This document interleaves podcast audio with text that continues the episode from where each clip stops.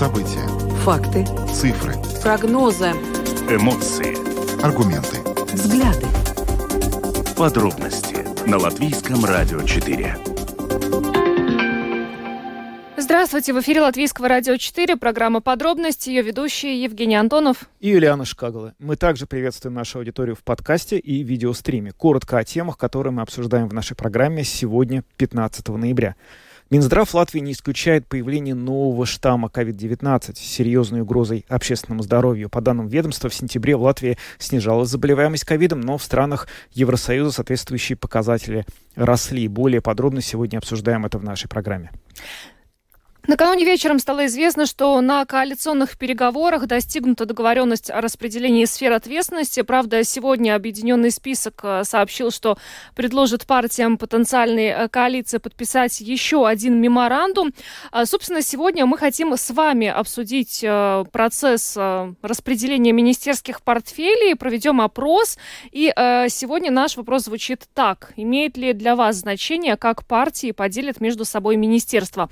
Примем звонок. По телефону 67-227-440. И уже с этой минуты можете начинать писать нам на WhatsApp по телефону 28-04-04-24. Правительство Латвии рассмотрело сегодня подготовленный Министерством экономики Республики доклад о развитии ситуации, которая связана с наличием сырья и стройматериалов и стремительным ростом цен в строительной отрасли Латвии. Министерству внутренних дел поручено предоставить информацию, которая связана с перебоями в поставках сырья. Эту тему подробнее обсуждаем сегодня с экспертом. Буквально на днях сообщалось активно о том, что на портале ManaBals.lv начат сбор подписей за хоспис, оплачиваемый государством. И вот сегодня стало известно, что собраны необходимые более 10 тысяч подписей для того, чтобы инициатива дальше была передана уже на рассмотрение в парламент. Есть ли у нее шансы в парламенте, у этой инициативы, учитывая, что проблема в Латвии очень актуальна, у нас нет оплачиваемой государством хосписной помощи жителям. И сегодня вот мы свяжемся с депутатом 14-го парламента для того, чтобы понять, можно ли ожидать каких-то продвижек в этом вопросе. Но в эти дни, вот в эти самые минуты на острове Бали, индонезийском, проходит саммит G20, Большой Двадцатки, главной темой которого является война в Украине и влияние этой войны на мировую экономику. Главным вопросом, в общем-то, интрига этого саммита остается то, смогут ли страны не двадцатки, а уже 19 стран, потому что Россия покинула только что этот саммит несколько часов назад, принять совместное заявление, в котором будет осуждена война и применение, угроза применения ядерного оружия. Более подробно комментарий по поводу саммита сегодня в нашей программе. Добавлю, что видеотрансляция программы «Подробности» доступна на домашней странице Латвийского радио 4 lr4.lv, на платформе RusLSM.lv, а также в социальной сети Facebook, на странице Латвийского радио 4 и на странице платформы RusLSM. Слушайте записи выпусков программы «Подробности» на крупнейших подкаст-платформах. Наши новости и программы также доступны теперь в специальном мобильном приложении «Латвийс радио». Оно бесплатно, доступно в App Store, а также в Google Play. Ну а далее обо всем по порядку. Подробности. Прямо сейчас. Программа «Подробности» на Латвийском радио 4. Поговорим о COVID-19. Дело в том, что Минздрав заявил о том, что не исключает распространение в предстоящий осенне-зимний сезон нового штамма COVID-19, который может представлять серьезную угрозу для общества. Этот отчет информационный был представлен Минздравом правительству. Но, кстати, стоит отметить, что в последнее время все чаще и чаще поднимается вопрос о распространении нового типа штамма омикрон. И вот сегодня мы связались с директором Департамента анализа риска и профилактики инфекционных заболеваний Центра по контролю и диагностике заболеваний Юрием Перевозчиковым, который ответил на наши вопросы по этому поводу. Сейчас все активнее говорят о том, что мутирует омикрон. И, кроме того, буквально на днях Минздрав выступил с заявлением о том, что не исключают появление и нового штамма COVID-19, причем с серьезной угрозой общественному здоровью.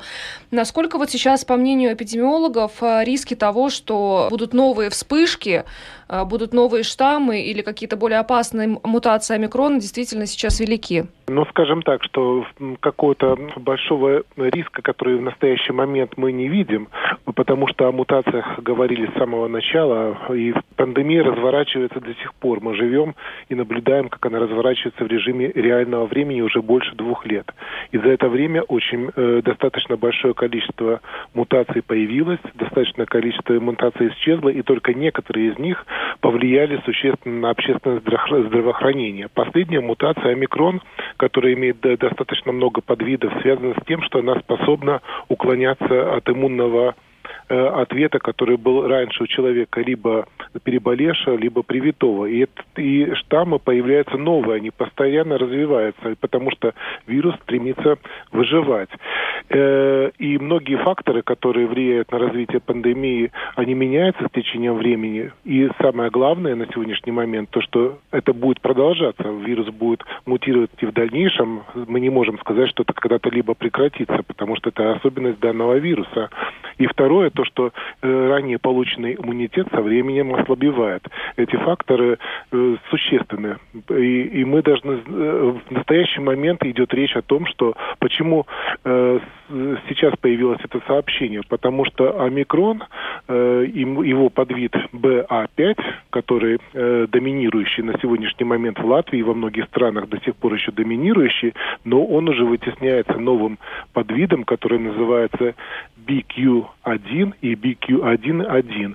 Эти подвиды, допустим, в Соединенных Штатах уже на этой неделе стали доминирующими. Их стало больше, чем BA5, который мы наблюдаем на сегодняшний момент. В некоторых странах Европейского Союза достигает 30%. И CDC прогнозирует, что этот штамм будет доминирующим и в Европе с начала будущего года. Он вытесняет предыдущие штаммы, потому что он способен более уклоняться от иммунитета и завоевывает свою нишу среди других вирусов.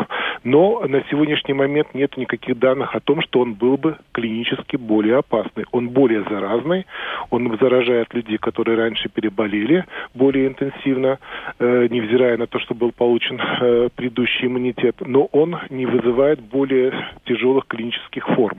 Это тоже важно знать.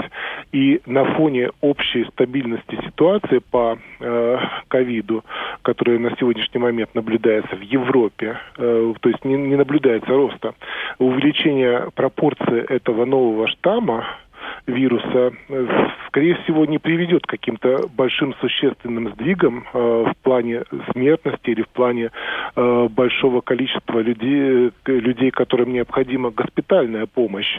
Но это может привести к дополнительному всплеску заболевания в конце этого года или в начале будущего года, когда этот штамм станет доминирующим в Европе. Это будут дополнительные случаи заболевания, которые, конечно же, на первичную амбулаторную сеть, первичную медицинскую помощь окажут определенное давление. И это просто большое количество случаев заболевания и большой риск заражения. Это очень важно знать. Еще также важно знать, что грипп тоже не дремлет. В этом году мы ограничили много, нет больших ограничений. Мы не используем маски, мы контактируем с друг другом, мы находимся в помещениях. И это позволяет всем респираторным инфекциям достаточно интенсивно распространяться. Мы видим большой спектр циркулирующих вирусов, которых мы не видели даже в прошлом году, потому что, все-таки была изоляция людей, дистанцирование, маски, это все помогало защищаться. Сейчас циркулирует довольно много вирусов. Мы видим снижение омикрона, пропорция омикрона среди других вирусов, она достигла 13%, зато другие, даже вирус гриппа уже появляется, поэтому важно с этим считаться, и очень важно знать, что даже вот этот новый подвид, который появился, и вообще омикрон в целом, хотя он вызывает заражение большого количества людей, очень заразен и невзирая даже на предыдущий иммунитет, но все-таки наши данные показывают, именно наши данные, а также зарубежные, что эффективность предыдущей вакцинации очень высока. Люди, которые когда-то получили прививки, умирают в 4 раза реже по сравнению с теми, кто не получил прививку против ковида. А вот люди, которые получили свежую, недавно, в течение последних 6 месяцев привились против ковида, смертность среди этих людей в 14 раз реже, чем среди тех, кто никогда не был привит. То есть прививки, да, оказывают и даже на новые варианты, защищают, выполняют свою главную миссию. Они защищают человека от тяжелых форм заболевания, от осложнений, которые вызываются ковидом, и, в общем-то, защищают от предотвращают смертельные исходы этой болезни. Очень важно прививаться и не забывать о том, что группы риска также подвержены большому риску тяжелой инфекции в случае заражения гриппа, и поэтому как вакцинация против ковида, так и вакцинация против гриппа одновременно рекомендуется и поможет многим людям, кто ее сделал, в общем-то, не болеть этой зимой и не болеть тяжело, и не попадать в больницу. А увеличение темпов вакцинации новыми адаптированными вакцинами, оно позволило бы снизить, не только риски тяжелого течения болезни, но еще и риски непосредственно заражения этим новым штаммом? В общем-то, наши данные показывают о том, что люди, именно данные с июля по октябрь, это за 4 месяца мы обобщили все данные, посмотрели, кто болеет чаще, привитые или не привитые. Мы видим, что в 3 раза, скажем так, люди, которые были привиты, болеют реже ковидом. А это значит, если человек реже болеет, то в конечном счете и реже будет распространять инфекцию. Угу. То есть сейчас выход – это вакцинация. И, наверное, людям, несмотря на то, что у нас нет официально требований сейчас носить маски, это было бы желательно в нынешней ситуации. Здесь следует упомянуть очень важное исследование, которое сейчас было в Америке сделано. По базе данных было проверено очень большое количество людей, которые никогда не болели ковидом, по крайней мере, по официальной статистике, которые заражались один раз и которые заразились повторно. И смотрели насчет того, чаще ли или реже у людей, которые повторно заразились ковидом, были случаи смертельного исхода или были случаи госпитализации. И парадоксальный вывод был такой, что невзирая на то, что кто-то когда-то перенес эту инфекцию, риск при повторном заражении попасть в больницу в 3 раза превышал риск по сравнению с теми людьми, кто первый раз заразился, а риск умереть превышал 2 раза, в общем-то, контрольную группу. То есть повторное заражение при новых штаммах, оно возможно, и к тому же оно также опасно, оно дает дополнительные риски именно серьезного протекания заболевания. Поэтому вакцинация в данном случае, будет необходима, но еще также важно, как вы сказали, не забывать и о других мерах профилактики. Несмотря на то, что человек уже когда-то переболел и, может быть, даже был привит, все-таки соблюдать дистанцирование, не посещать места, где большое скопление людей. Больные люди должны были бы оставаться дома и не контактировать с коллегами, или дети не должны были бы посещать больные школу. И носить маску там, где невозможно дистанцироваться. Маска помогает очень существенно самому не заразиться и не заразить других. Юрий Перевозчиков, директор Департамента анализа риска и профилактики инфекционных заболеваний Центра профилактики и контроля заболеваний, нам прокомментировал опасения, которые сейчас возникают не только в Латвии, но и в других странах мира относительно распространения нового штамма COVID-19, который, как Юрий Перевозчиков отметил, более заразен, чем омикрон, но клинически не доказано, что для него характерно более тяжелое течение болезни. Но, несмотря на это, эпидемиолог призывает все-таки соблюдать меры предосторожности, дистанция, маски, хотя сейчас маски у нас обязательны только в медицинских учреждениях. Но вакцинация, новыми адаптированными вакцинами сейчас в Латвии идет, так что об этом можно интересоваться у своих семейных врачей. Да, вообще, конечно, интересно вот это практика Всемирной организации здравоохранения менять название штаммов в зависимости по буквам греческого алфавита. Да? Раньше же это называлось по стране, откуда пошло, потом по буквам греческого алфавита. Интересная деталь, что если у нас будет новый принципиальный штамм, то он будет называться Пи. Ну, в общем... Не очень хорошая. Не очень хорошая, но надо... Мы вас предупреждали. Друзья, вакцинация, она спасает, помогает. Не нужно, пожалуйста, этим пренебрегать. Ну, кстати, по данным Минздрава, к концу сентября в Латвии охват населения вакцинации составлял 69%, и это очень близко к желаемому уровню в 70%. Почти 72% получили одну дозу вакцины, а около 29% бустерную вакцину. Ну, стоит напомнить, что по-прежнему существует возможность вакцинироваться против COVID-19, и не только. Эпидемиологи также рекомендуют вакцинироваться против гриппа. Да, ну что ж, мы переходим к следующей теме и поговорим о результатах, точнее о ходе, до результатов еще, видимо, далеко, коалиционных переговоров. Несмотря на то, что накануне была информация о том, что достигнута договоренность о распределении сфер ответственности в новом правительстве, сегодня выяснилось, что все не так просто, и стороны не до конца договорились на этих переговорах, собственно, разделении сфер ответственности. Вообще вчера вечером все очень странно как-то происходило, то есть две партии сказали, что договоренность достигнута. Потом объединенный список сказал, что все-таки не до конца достигнута договоренность.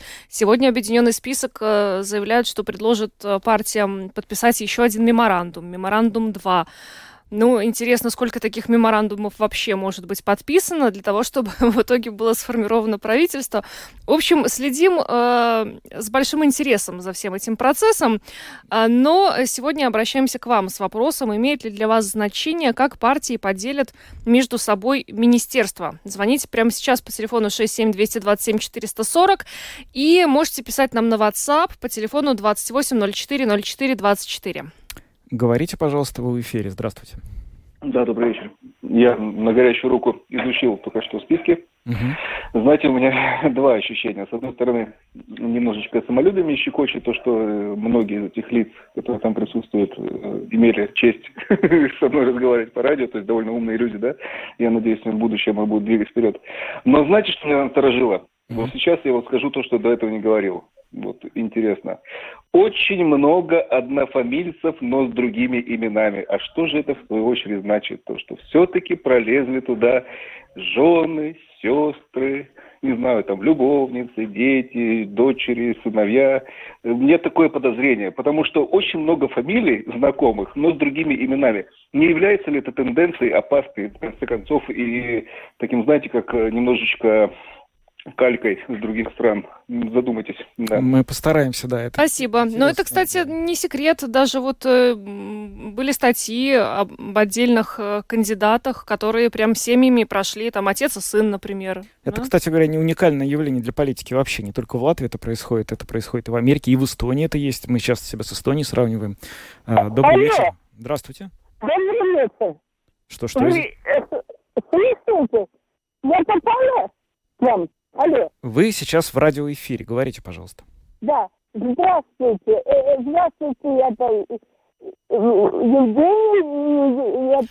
Очень плохо вас слышно. Попробуйте дозвониться до нас еще раз. Очень плохо слышно. Что-то со связью. Здравствуйте. Слушаем вас. Говорите, пожалуйста. Здравствуйте. Большое спасибо, что вы услышали меня.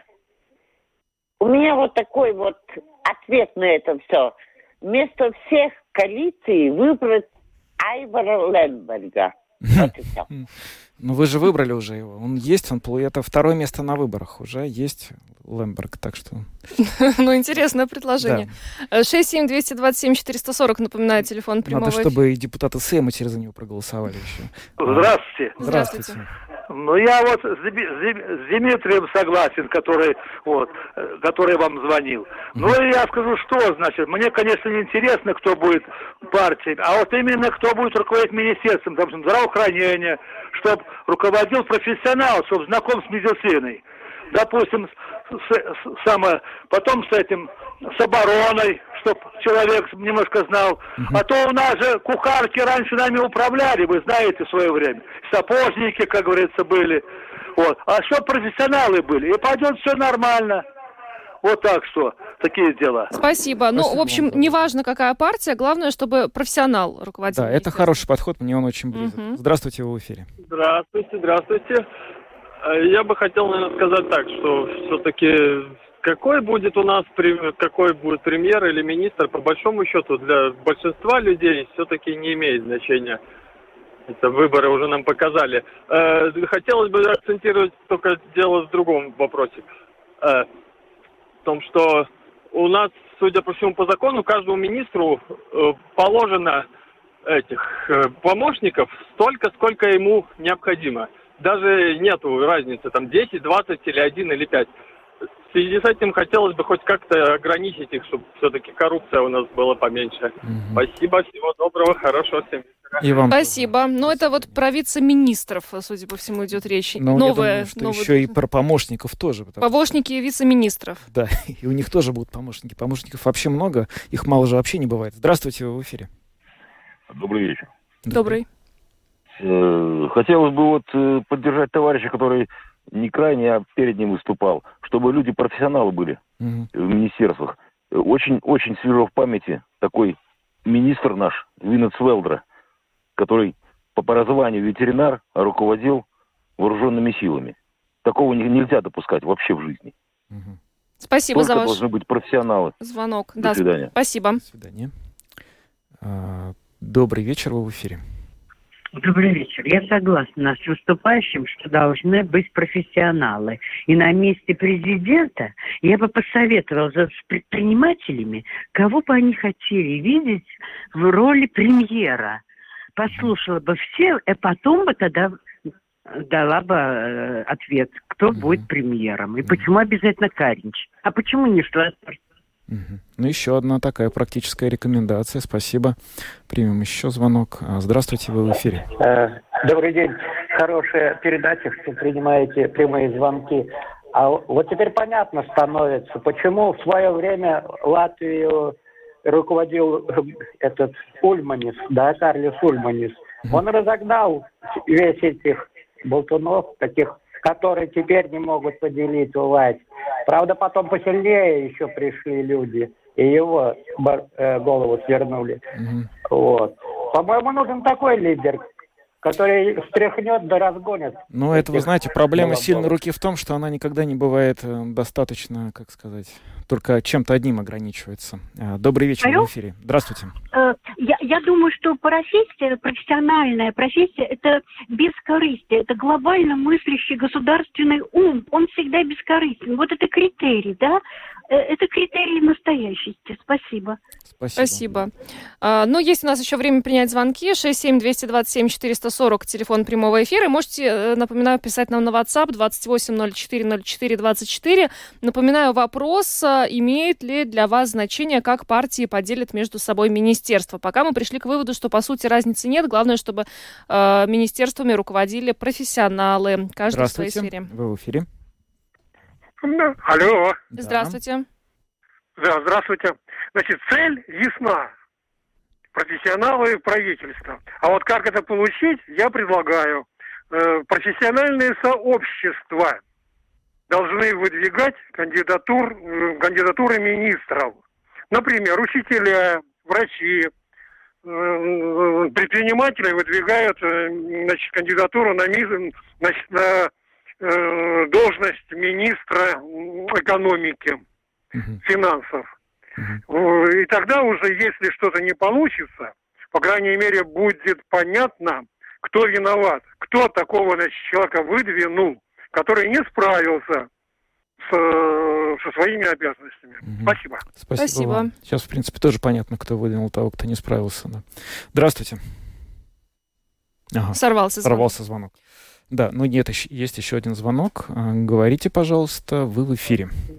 Добрый день. Добрый. Вы знаете, вот вы, наверное, читали классику французскую конца XIX века Мопассана, Золя, вот как там описывается политическая система. Вот Латвия – это копия той политической системы, которая существовала во Франции. Это череда, смен правительства, чехарда с министрами и сопутствующие из этого проблемы для всего населения и экономики. Вот. Так что ничего хорошего я не вижу. Там есть один ответственный человек, который этим занимается. Это Каринч.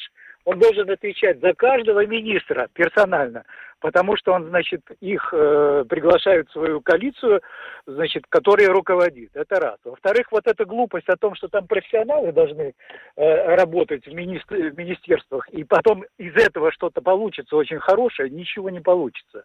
Все партии, почему они торгуются за министерские посты? Потому что там есть определенный объем финансирования. И вот, значит, такая неблагодарная, значит, должность, как министр здравоохранения, влечет сейчас, я не знаю, неимоверное количество соискателей, потому что там большие деньги на кону. Закупки вакцин, распределение их по больницам, закупки, значит, медикаментов и так далее. Возьмите любое министерство, и оттуда торчат уши финансирования и интересы узкопартийной верхушки.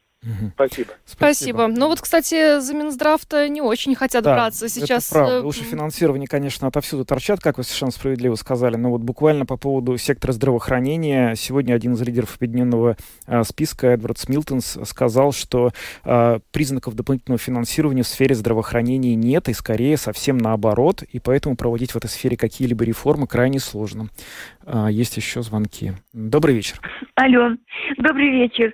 Я вот не согласна, который только что звонил. Я за то, чтобы министр был профессионал в этой области, а не так, как в басне, чтобы там это самое пироги пек сапожник, а сапоги точал пирожник.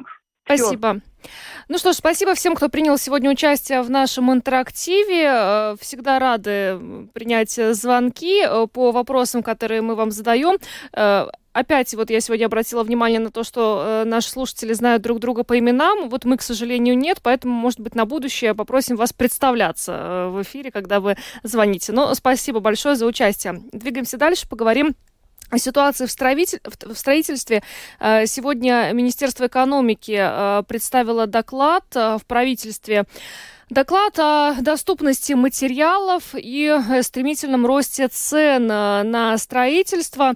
В частности, в этом докладе речь шла о том, что, по мнению Министерства экономики, в принципе, уже в июне, в июле наблюдалась стабилизация в отрасли, поскольку, хоть и не полностью, но возобновились цепочки поставок, которые были прерваны после того, как Россия начала войну в Украине. Впрочем, по мнению Министерства экономики, есть и определенные риски, которые связаны с еврофондами. Если проекты придется передвигать по срокам, проекты, которые как раз финансируются из европейских фондов, то в какой-то момент в строительной отрасли Латвии может произойти перегрев. И вот сегодня глава Латвийского партнерства строительных подрядчиков Гинс Микклсон ответил на несколько наших вопросов в связи с ситуацией в строительной сфере. В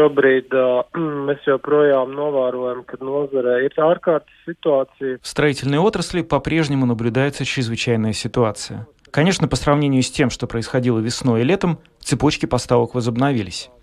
Нам доступен и металл, и дерево, и битум, и другие стройматериалы. Однако рост цен в течение последнего полугода продолжался. Затраты на строительство существенно возросли. Из-за этого у строителей возникают опасения по поводу того, как завершить работы по уже заключенным договорам. Это большой стресс для предприятий. Что касается уже начатых проектов, ситуация по-прежнему нестабильна. Еще одно большое беспокойство вызывает отсутствие ясности относительно того, что будет в следующем году. Дело в том, что существенная часть проектов в строительстве – это заказы государства и самоуправлений. Сейчас наблюдается перерыв в европейских фондах. Предыдущий цикл завершился, а новый в этом году не начался. И неизвестно, когда в следующем году он может начаться. Нет ясности по поводу госбюджета и бюджетов самоуправлений. Даже у Министерства финансов нет общей картины об объемах публичных инвестиций в следующем году. Так что, по мнению предприятий, ситуация не является стабильной.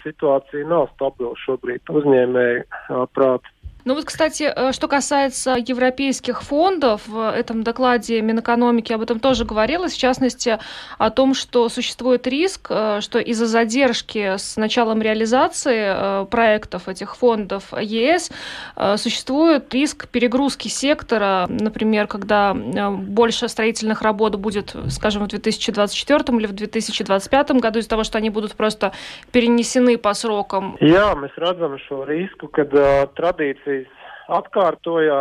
Да, мы видим такие риски. Традиции повторяются. Получается, что началом нового цикла европейских фондов, первые 2 года, мало что делается. Потом 2-3 года наблюдается пик. И затем снова большой спад. Поэтому мы призываем госуправление создать такую сверхответственность по отношению к публичным программам недвижимости и инфраструктуры, чтобы был как минимум один человек, который видит всю картину в целом. Где и в каких самоуправлениях, что планируется, какие программы и так далее. Должна осуществляться координация информации и контроль всей сферы. Сейчас такого нет. Ни Министерство финансов, ни Министерство экономики не могут осмысленно отвечать. Поэтому сегодня мы выступили с предложением создать новую позицию, как сейчас модно говорить, горизонтальную ответственность. Чтобы человек видел все поле ответственности и мог своевременно подготовить для Кабинета министров достоверную информацию. А далее уже Кабинет министров мог бы принимать конкретные решения. Где и что убрать, а где добавить и так далее. Это позволило бы решать многие хозяйственные вопросы. Это точно пошло бы на пользу и госуправлению, и предприятиям строительной отрасли.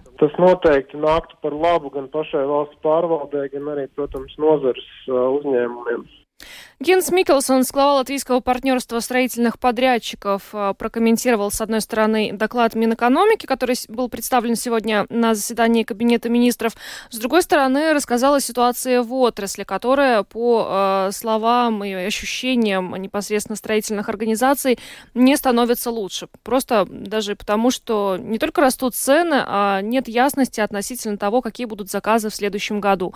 Нет бюджета, неизвестно, какие будут возможности у государства, у самоуправлений, и таким образом строители сейчас просто находятся в неведении, поэтому выступила со своим предложением, как вообще можно ситуацию в отрасли не то чтобы улучшить, но хотя бы иметь четкое понимание того, что там происходит.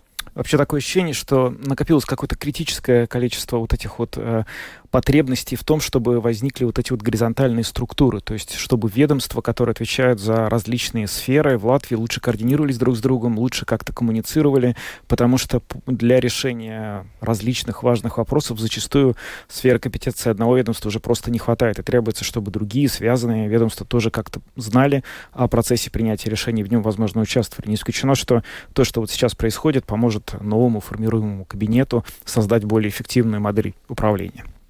Ну а мы двигаемся дальше. Поговорим о том, что на портале общественных инициатив ManaBals.lv очень быстро удалось собрать необходимые более 10 тысяч подписей за оказание оплачиваемой государством хосписной помощи жителям Латвии на последних этапах жизни.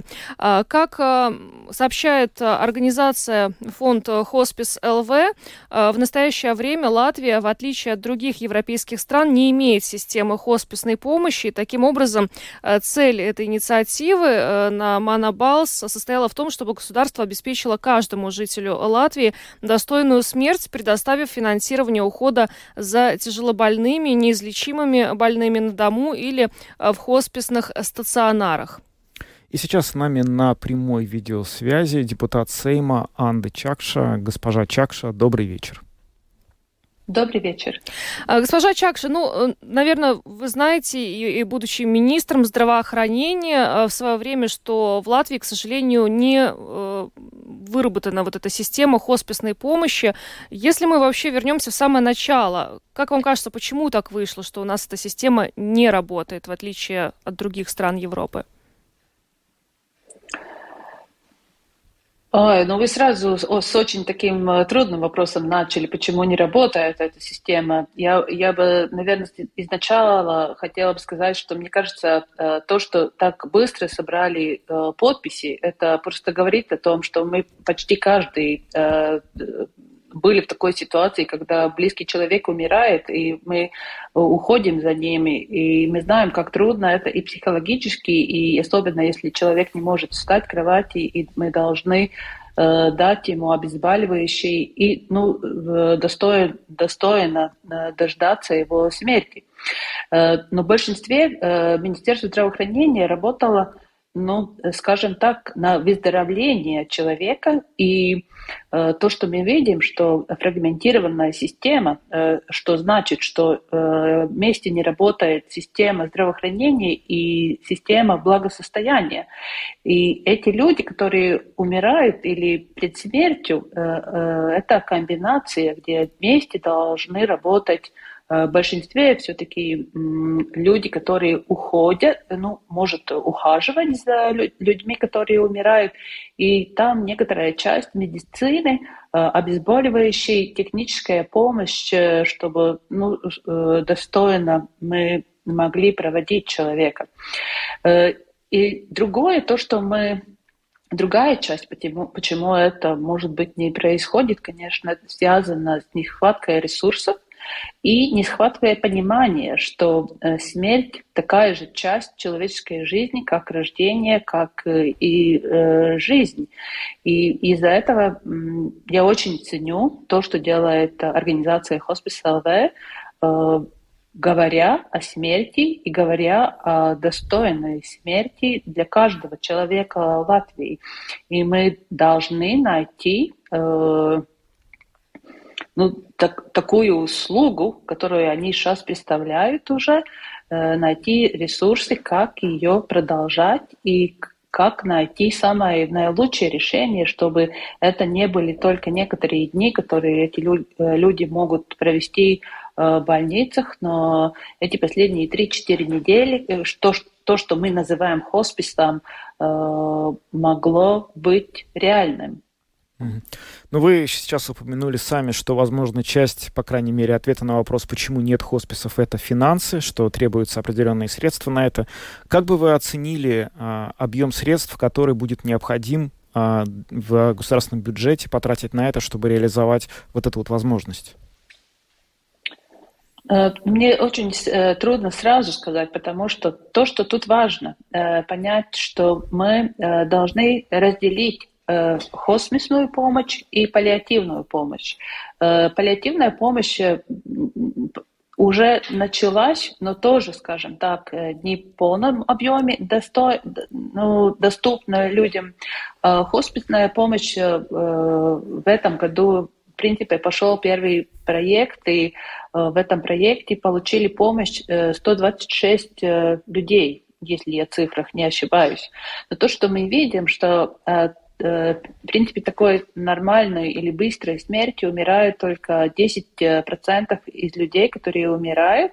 И, ну, возьмем только одну группу, это онкологические заболевания, но также тут, может быть, пациенты с инсультами или другие группы, где, ну, скажем так, утрудненный уход, где нужны особенные уходы, особенно последние дни, то если посчитать на одного человека, то это не очень большой ресурс, но это просто, ну как вам сказать, это перемена мышления, что мы должны достойно проводить этих людей, и чтобы это была просто так элементарная помощь, когда люди уходят. Это гигиена, это кормление, это медикаменты от боли, и иногда какие-то еще другие услуги, которые нужны этим людям. 10 тысяч подписей собрано. Это означает, что инициатива будет передана на рассмотрение уже непосредственно в Сейм. Сначала в комиссию по мандатам, этике и заявлениям, но будем надеяться, что она пройдет и дальше. Как вам кажется, каким путем здесь нужно было бы идти? То есть это строительство хосписа в Латвии, то есть единый центр, где будет оказываться хосписная помощь, либо все-таки разделить эти вещи, и это может быть и хосписная помощь в стационарах и хосписная помощь непосредственно на дому. Как было бы эффективнее и, скажем, менее затратно? Ну, когда мы думали о том, чем могут заняться, скажем, больницы в регионах, то уже делая хронические постели, если так можно сказать, мысль была о том, что часть этих постелей могла бы служить для пациентов паллиативными нуждами и, может быть, даже для хосписа. Если мы смотрим, как это организировано в Европе, то в большинстве хосписы не в больницах, это отдельное здание, но неподалеку от города, потому что, чтобы родные могли посещать этого человека и быть с ним последний месяц. Конечно, сейчас строить новые хосписы, ну или новые здания, я думаю, что не рационально. У нас есть много инфраструктуры, которую можно подспособить. Один хороший пример, скажем, больница в Вирлове, где очень маленькая больница из старых времен, и где уже на данный момент там такая комбинация для людей, которые, ну, уже не выздоравливают, где получают и социальную помощь, и медицинскую помощь. Я думаю, такие места в Латвии можно найти. Сейчас я бы начала с одним таким пилотным проектом, который не на дому, но все-таки, ну, скажем так, маленькая больница, которая не больница. Это место, где дается эта услуга, и люди знают, что туда попадут, и знают, что получат все эти элементарные вещи, которые им нужны. Исходя вот из ваших ожиданий работы этого парламента нового, в свете той ситуации непростой с бюджетом и кризиса, который есть, как вы считаете, нынешнему Сейму удастся принять решение о том, чтобы вот заработала система оплачиваемых государственных хосписов? Знаете, иногда надо посмотреть на деньги с другой стороны. Эти люди, которые умирают на дому без помощи системе, кто-то из родных не идет на работу, это связано с экономикой. Кто-то из родных не идет на работу, чтобы следить за этим конкретным пациентом или человеком, который умирает. Если мы посчитаем, сколько людей сейчас уходит за своими родными, сколько денег там уходит, и сколько раз вызывает неотложную помощь, вызывает врача на дом, вызывает еще некоторые службы, то с этими деньгами хватит, чтобы мы создали систему, которая позволяла людям достойно умереть. Просто мы не хотим видеть, что эти деньги мы уже тратим. Сейчас их просто надо поставить вместе и создать систему, которая помогает, а не все время, скажем так, тратить не на нужное. Что ж, большое вам спасибо за интервью. Анда Чакша, депутат Сейма, была с нами на видеосвязи. Еще раз благодарим и хорошего вечера вам. Спасибо вам. Спасибо. Но учитывая, что буквально за 4 дня жители нашей страны собрали на ManaBals более 10 тысяч подписей, этот вопрос действительно актуален для очень-очень многих семей в нашей стране. Ну, здесь остается только надеяться на политическую волю депутатов 14-го парламента, которые, ну, как-то продвинутся в этом вопросе. Ну, также и на рациональную оценку экономической целесообразности, собственно, потому что вот то, что последний раз, вот сейчас в последнем ответе сказала Анда Чакша, мне очень близко, что если не платить за это со стороны государства, государство все равно теряет деньги, потому что экономически активные люди, которые могли бы приносить пользу государству, оставаясь на рабочих местах, тратят свои средства, ресурсы государства на то, чтобы оказывать эту, собственно, помощь самостоятельно. Это просто факт, никто не бросает умирающих родственников, поэтому, возможно, дешевле для всех было бы все-таки оказать эту помощь на уровне государства, чем делать вот так, как это происходит сейчас. Ну, а мы переходим к следующей теме. Поговорим о саммите стран G20, который стартовал сегодня на Бали. Да, сегодня там, как ожидается, должна быть принята финальная коммюнике, и, собственно говоря, сейчас одной из главных интриг этого саммита остается тот вопрос, будет ли оно принято, потому что и так стороны согласовывали максимально обтекаемые формулировки, чтобы все участники двадцатки, точнее 19 стран, потому что Россия, конечно, это коммюнике подписывать не станет, согласовали заявление с осуждением военных действий и невозможностью использования ядерного шантажа. Но надо сказать, что вот за то время, что мы в эфире, в общем, принятие этого коммюнике стало гораздо более вероятным, чем когда мы программу начинали, потому что, как выяснилось, Россия сегодня нанесла самый массированный удар по территории Украины вот с момента, когда она начала наносить удары по мирным объектам. Более 100 ракет выпущено по инфраструктурным объектам. Киев практически полностью обесточен. Там близкая к аварийной ситуации сложилась. И, в общем, все очень тяжело. На этом фоне, как мне представляется гораздо более вероятно, что участники саммита на Бали, в общем, примут заявление в поддержку заявление в поддержку Украины. Ну а сегодня утром в программе «Домская площадь» Артур Быков, ассоциированный исследователь Института внешней политики Латвии, рассказал о том, чего ожидать от этого саммита. Скажем так, мне видится, что в некотором смысле любой подобный форум первонаперво направлен для того, чтобы, дать какое-то общее направление. Каких-то практических смыслов или значений он конкретно для Украины, я бы сказал, не несет. Почему? Потому что, разумеется, если мы рассуждаем о каких-то эффективных инструментах помощи Украине, то первонаперво надо говорить о, допустим, двусторонних отношениях Украины и Соединенных Штатов Америки, например, двусторонних отношениях Украины и Германии, Великобритании, безусловно, отношениях Украины и Европейского Союза или НАТО, но не G20.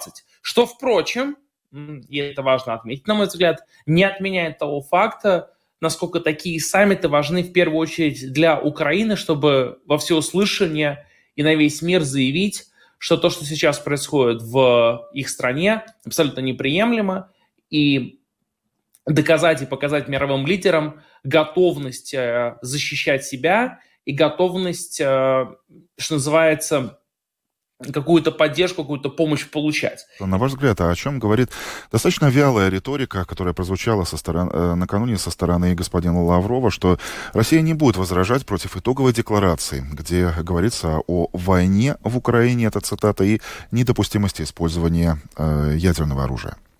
Мне кажется, что первонаперво это говорит о том, что у России в данной ситуации просто-напросто нет никакого другого выхода, кроме как сказать, что да, мы в той или иной степени не выступаем против подобного рода резолюции, но я думаю, что как для внутренней аудитории акцент будет, конечно же, сделан о недопустимости ядерного вооружения, ядерной войны, недопустимости использования ядерного вооружения. Понятное дело, что все, что в той или иной степени будет касаться осуждения войны в Украине, как для внутренней аудитории будет опущено, и акценты будут сделаны именно на тех вещах, на которых, что называется, можно будет продать внутренней аудитории. Еще один момент этой конференции. Зеленский на удаленке, Путин как бы накануне собирался на Бали, но не прилетел. Вместо него будет говорить, возможно, будет говорить Лавров. Артур, скажите, глядя на все это, можно ли говорить о какой-то трансформации большой двадцатки G20? Если не сейчас, то хотя бы в каком-то обозримом будущем. Я думаю, что скорее нет, чем да, потому что G20 довольно-таки такой устоявшийся формат, и отсутствие, например, России и превращение ее в G19 без нее или там потенциально в G20, но с Украиной в качестве постоянного члена, по большому счету саму суть G20 не меняет. Почему? Потому что это в первую очередь форум, цель которого, я бы сказал так, привлечение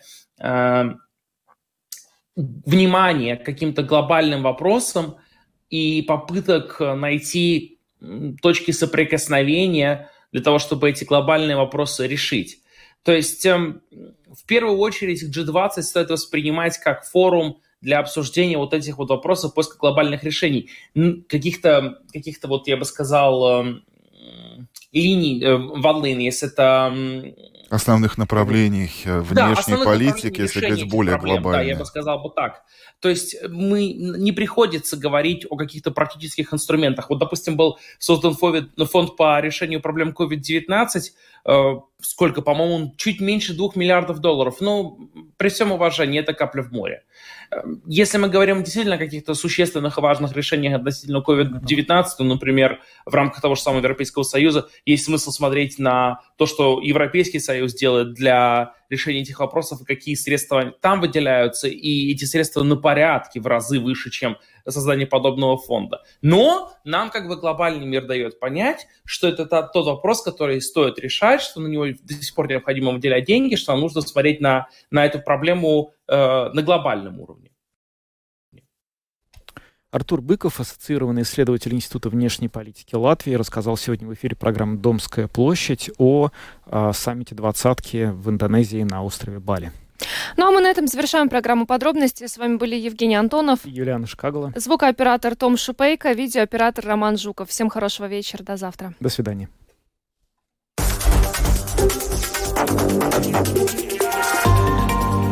Латвийское радио 4. Подробности по будням.